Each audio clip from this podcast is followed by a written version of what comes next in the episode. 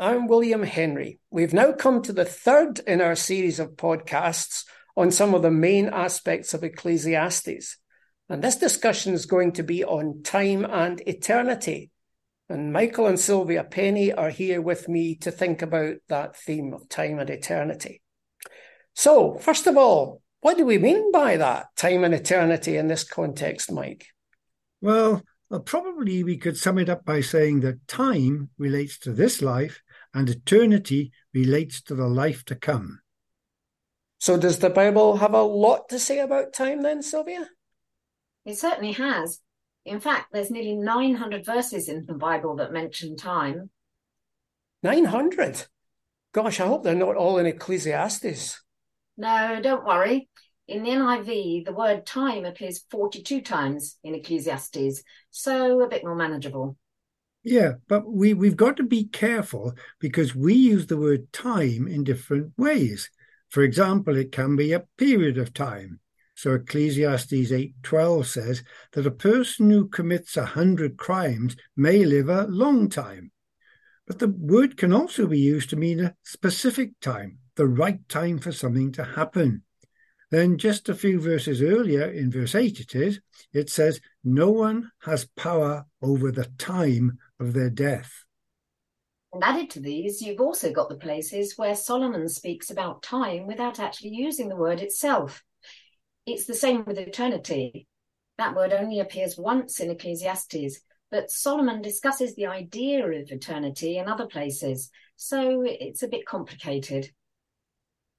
Right. But Mike, a moment ago you said that time relates to this life and eternity relates to the next life. Is that the sense in which it's consistently used in Ecclesiastes?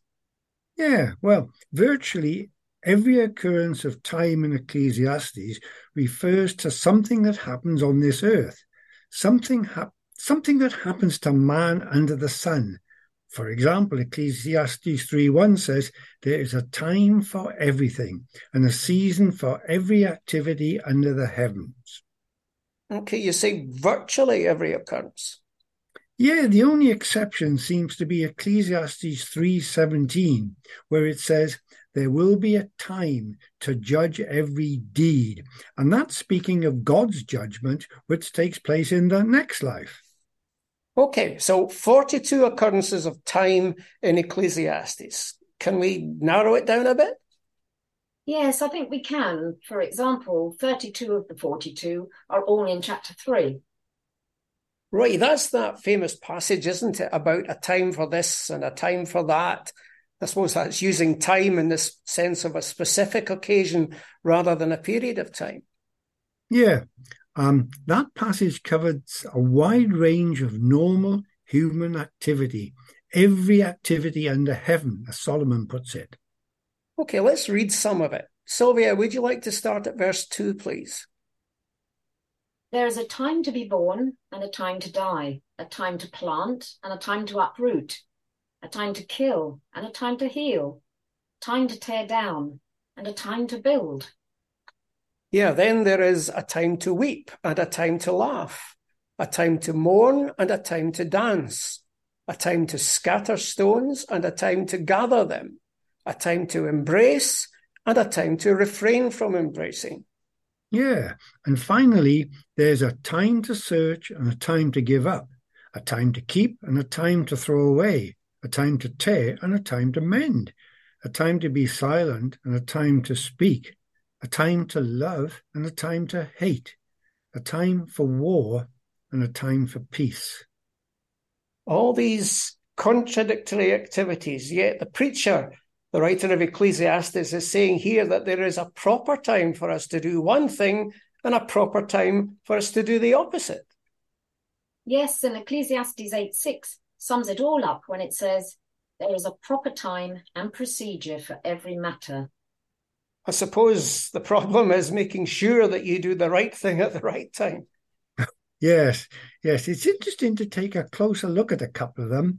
I don't think we can go into every one of them in detail, but I would like to think about a time to embrace and a time to refrain from embracing. So, what do you think that's getting at?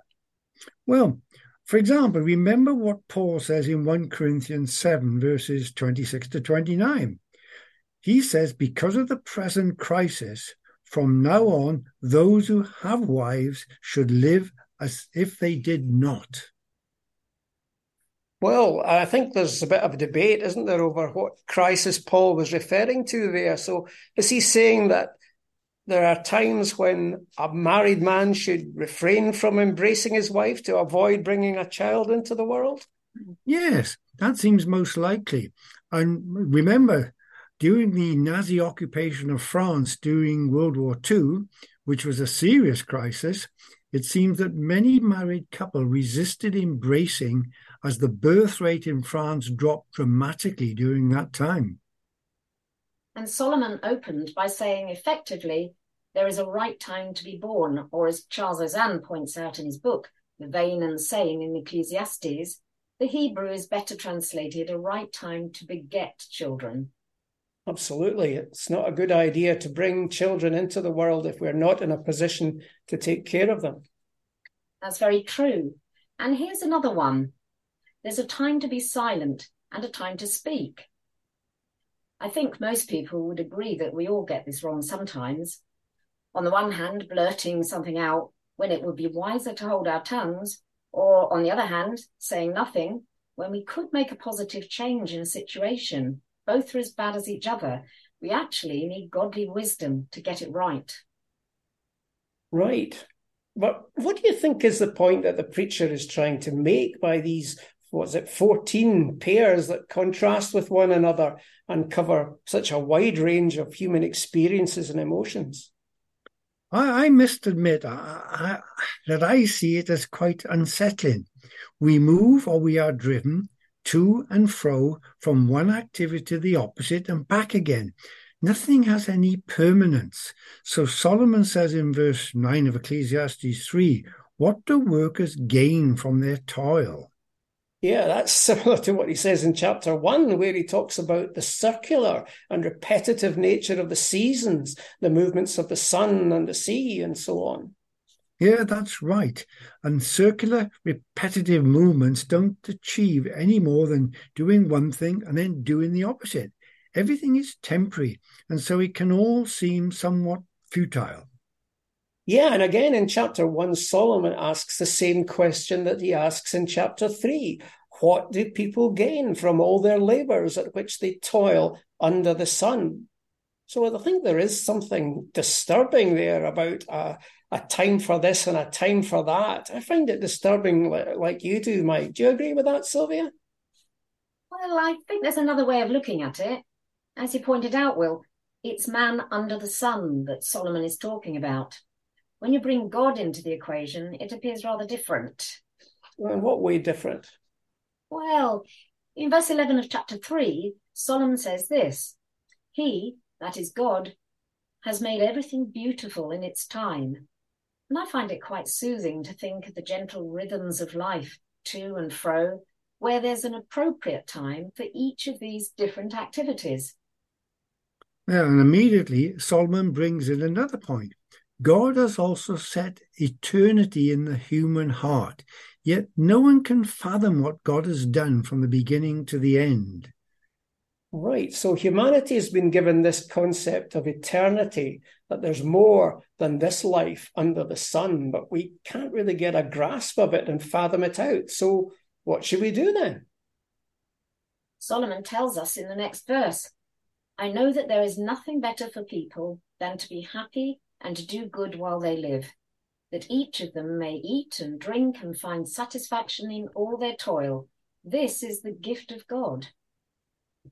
Okay, now just to make sure I've got this, God is working his purposes out, and we can't really see exactly what he's doing, I suppose, except to the extent that he's revealed it to us. So, what we have to do is to enjoy life and all that it offers while trying to do what is right bearing in mind that this life is not all there is because there's still eternity to come. Yeah, I think that's right, Will. Uh, uh, Solomon says next, I know that everything God does will endure forever. Nothing can be added to it and nothing taken from it. God does it so that people will fear him. Sorry, how does that make people fear him? Well, remember the word translated fear basically means to be in awe of God, to be to revere God. It does not mean to be afraid of him. Oh yeah, we covered that in the second podcast of our series on wisdom, didn't we? But you know, coming back to the, the question, why should knowing that everything God does endures forever result in us fearing him or being in awe of him? Because of the fact that judgment lies ahead. Solomon, Solomon says in the next verse, God will call the past into account. So men and women will ultimately be held accountable to God. Yes, and immediately in verses 16 and 17 of chapter 3, the preacher goes, well, goes on to give us this example where there is a corrupt judicial system. Um, Sylvia, could you read uh, those verses, please? And I saw something else under the sun. In the place of judgment, wickedness was there. In the place of justice, wickedness was there. I said to myself, God will bring into judgment both the righteous and the wicked. For there will be a time for every activity, a time to judge every deed. So the time to judge every deed is after death. Yep, that's right. And here we are back to what we touched on in the previous podcast on Ecclesiastes death, resurrection, and judgment. Look at how Solomon draws his conclusion at the end of the book of Ecclesiastes. In the first verse of chapter 12, he says, Remember your Creator in the days of your youth. So, if every deed is going to be assessed after death, we need to start walking on the right road early on in life so that we're not filled with regret later for things that we've done. Yeah, that's right. And see how Solomon ends the book. These are his last words. Now, all has been heard. Here is the conclusion of the matter. Fear God and keep his commandments, for this is the duty of all mankind. For God will bring every deed into judgment, including every hidden thing, whether it is good or evil. And that's in Ecclesiastes 12, verses 13 and 14. You know, I, I find this quite confusing as a Christian I mean, I thought all my sins were forgiven. So are you telling me that I'm going to be held accountable for everything I've ever said or done that's wrong? No, we have to remember that believers don't have their sins judged as Christ died for our sins. But we do have our service assessed and we'll be rewarded or not according to the quality of our service for the Lord. Yeah.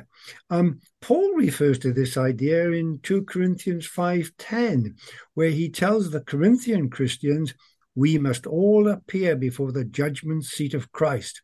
And the word in the Greek is bema, which is used of the umpire's chair in the games. The umpire decides which athlete will be awarded with which medal.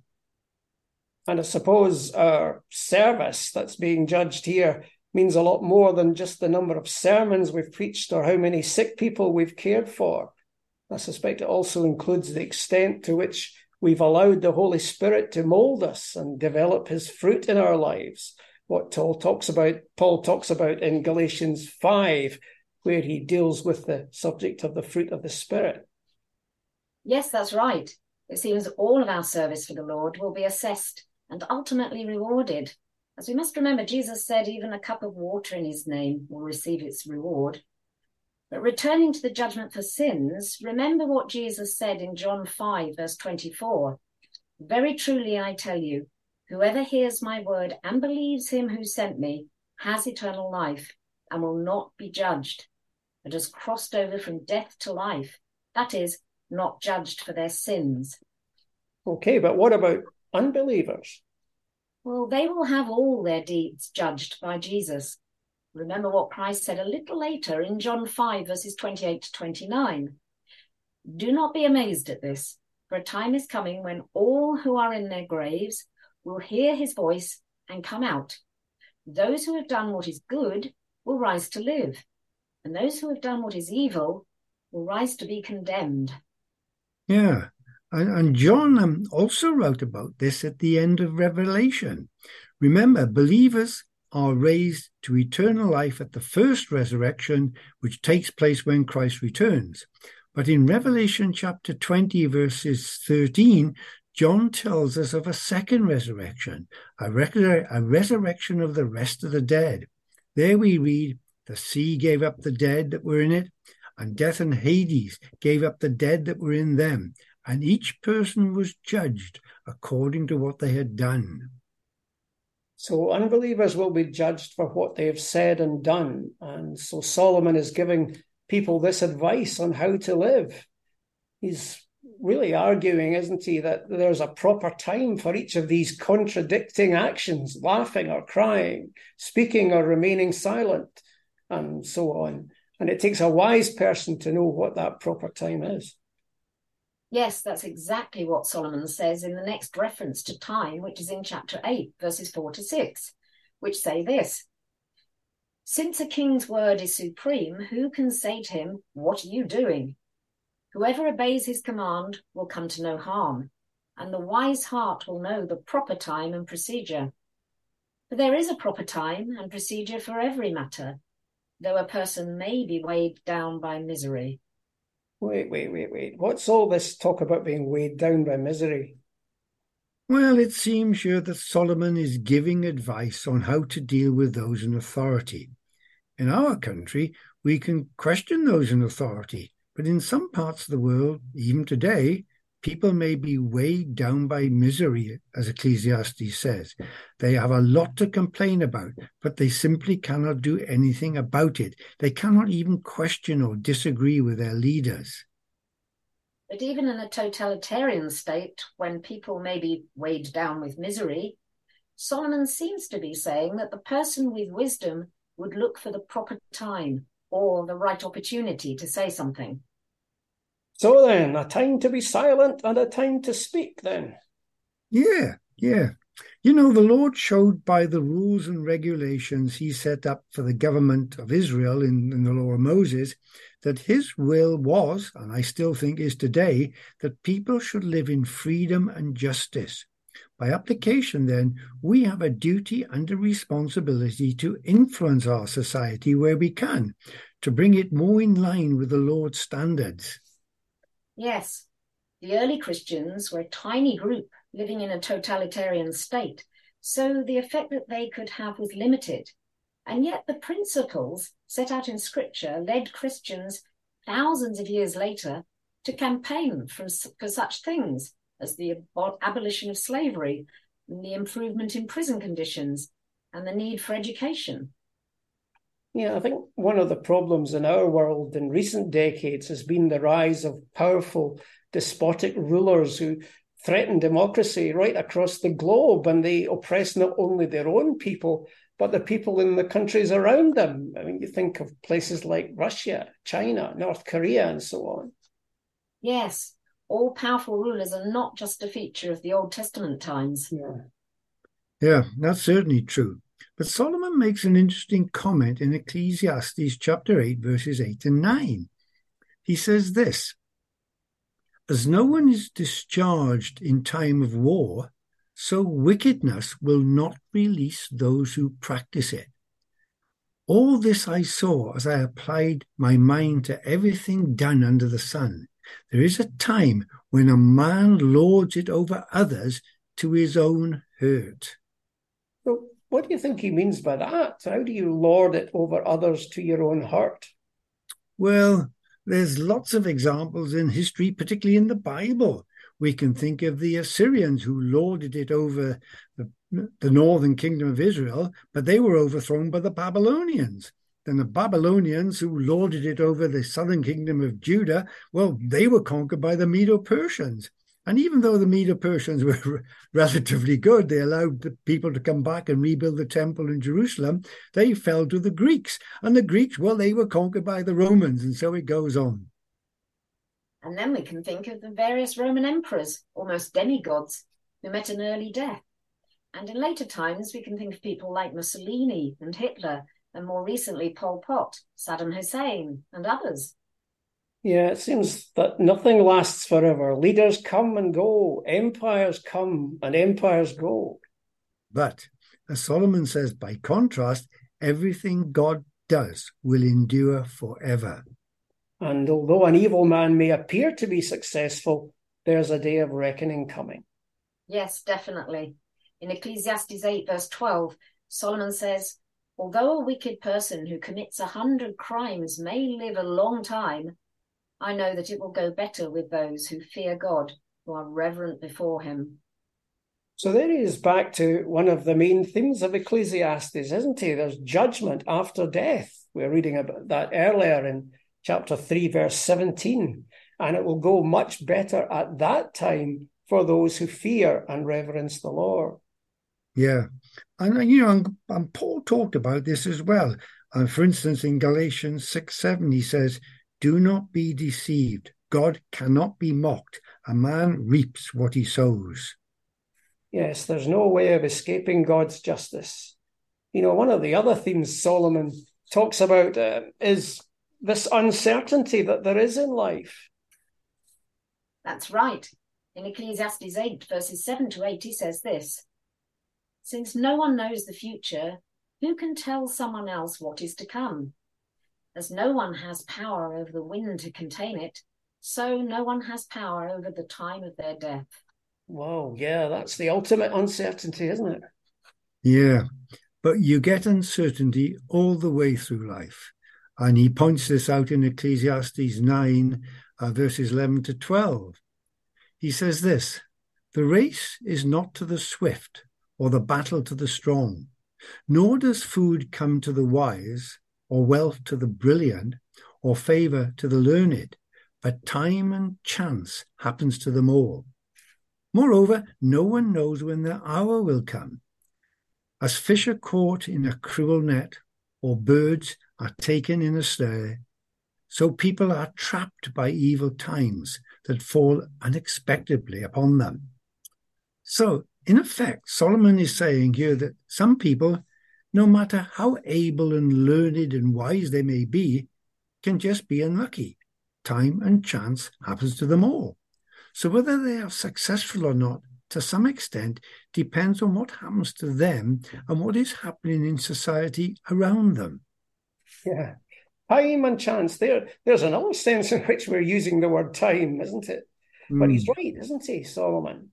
Some people are hit by what he calls evil times, or what we might call hard times.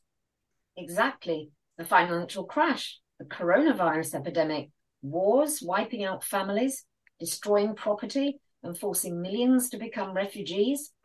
All of these happen on an apparently random basis and are impossible to avoid. Only God can see the full picture. So what should we do then? Well, in Ecclesiastes 7:14, Solomon says this: "When times are good, be happy, but when times are bad, consider this: God has made the one as well as the other." Right. So, what we're really saying is that since everything that is done under the sun will be assessed and judged by God, we need to fear Him and do what's right. And also, since there's so much uncertainty about our lives on earth and only God has a handle on the whole picture, then the best thing we can do is to fear Him and to trust Him through the uncertainty and through the bad times. Yeah, exactly. Okay, that sums up, I think, what Solomon has to say about time. What about eternity? Well, uh, Sylvia said earlier, the word eternity only appears in Ecclesiastes once, though the idea of the afterlife is discussed in many other places. The one occurrence is in Ecclesiastes 3:11 where it says, "He has also set eternity in the hearts of man." I think that's a great thought, isn't it? We are stuck in time and space, but God is not. God has given us a yearning for eternity, but we're so limited and mortal. Our mortality, that's a limitation, isn't it? A yearning for eternity. Wouldn't that be the same as yearning for immortality, then, Sylvia? Oh, yes, I think it is, Will. But the scriptures tell us that God is the only one who has immortality. 1 Timothy 6, verses 15 to 16 says this God, the blessed and only ruler, the King of kings and Lord of lords, who alone is immortal, and who lives in unapproachable light, whom no one has seen or can see. But don't some people think that humans have an immortal soul? Yeah, yeah, they do. But you do not find that in the Bible.